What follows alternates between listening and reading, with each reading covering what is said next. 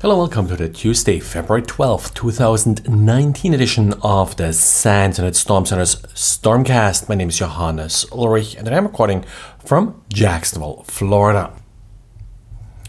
If you're using Docker, be aware a major vulnerability was announced in Docker that allows malicious code running in containers to gain full root access on the host. The vulnerability is located in runc. runc is the runtime that actually does operate your containers. So this is common code to many technologies like Docker, Containerd, Kubernetes, and such. So if you're using any kind of container that's based on Linux, which pretty much all of them are, then you are probably vulnerable.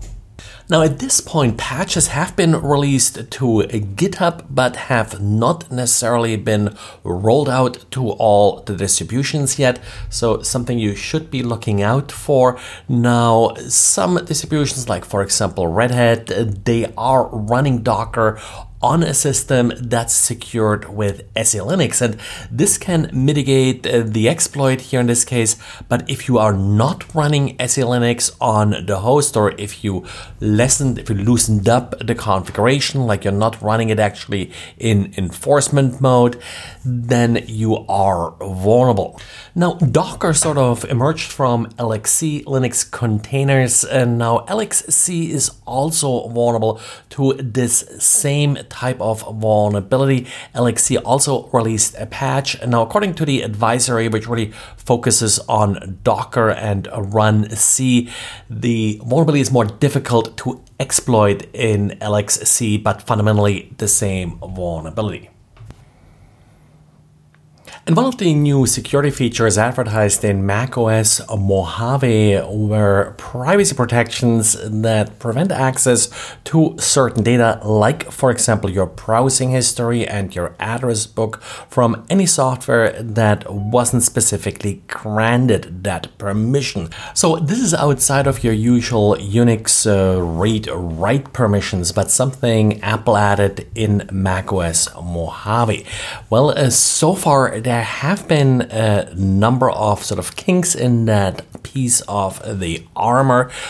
Earlier this week, Jeff Johnson, a developer who develops uh, Safari extensions, has come across yet another vulnerability that allows access to these restricted files. Now, apparently, part of the issue that Jeff discovered and reported to Apple were fixed in the February 7th update, but this didn't fix all of the problems, and it's still possible to directly access these restricted folders.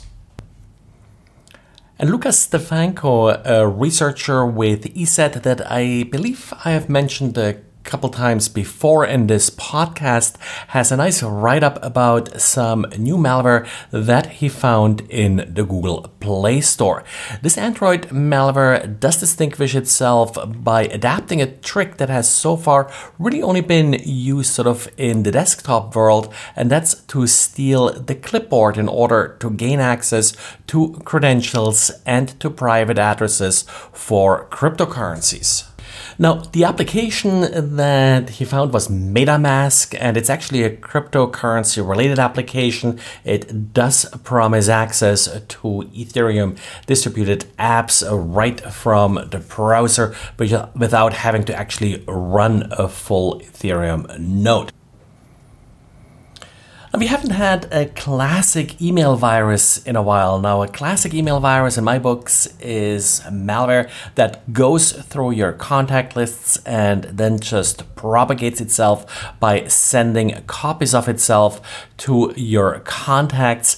Today, Didier had some malware that initially sort of looked like it may be one of these email viruses. Turned out to be slightly different in that it really just used compromised accounts and didn't actually sort of spread via infected accounts.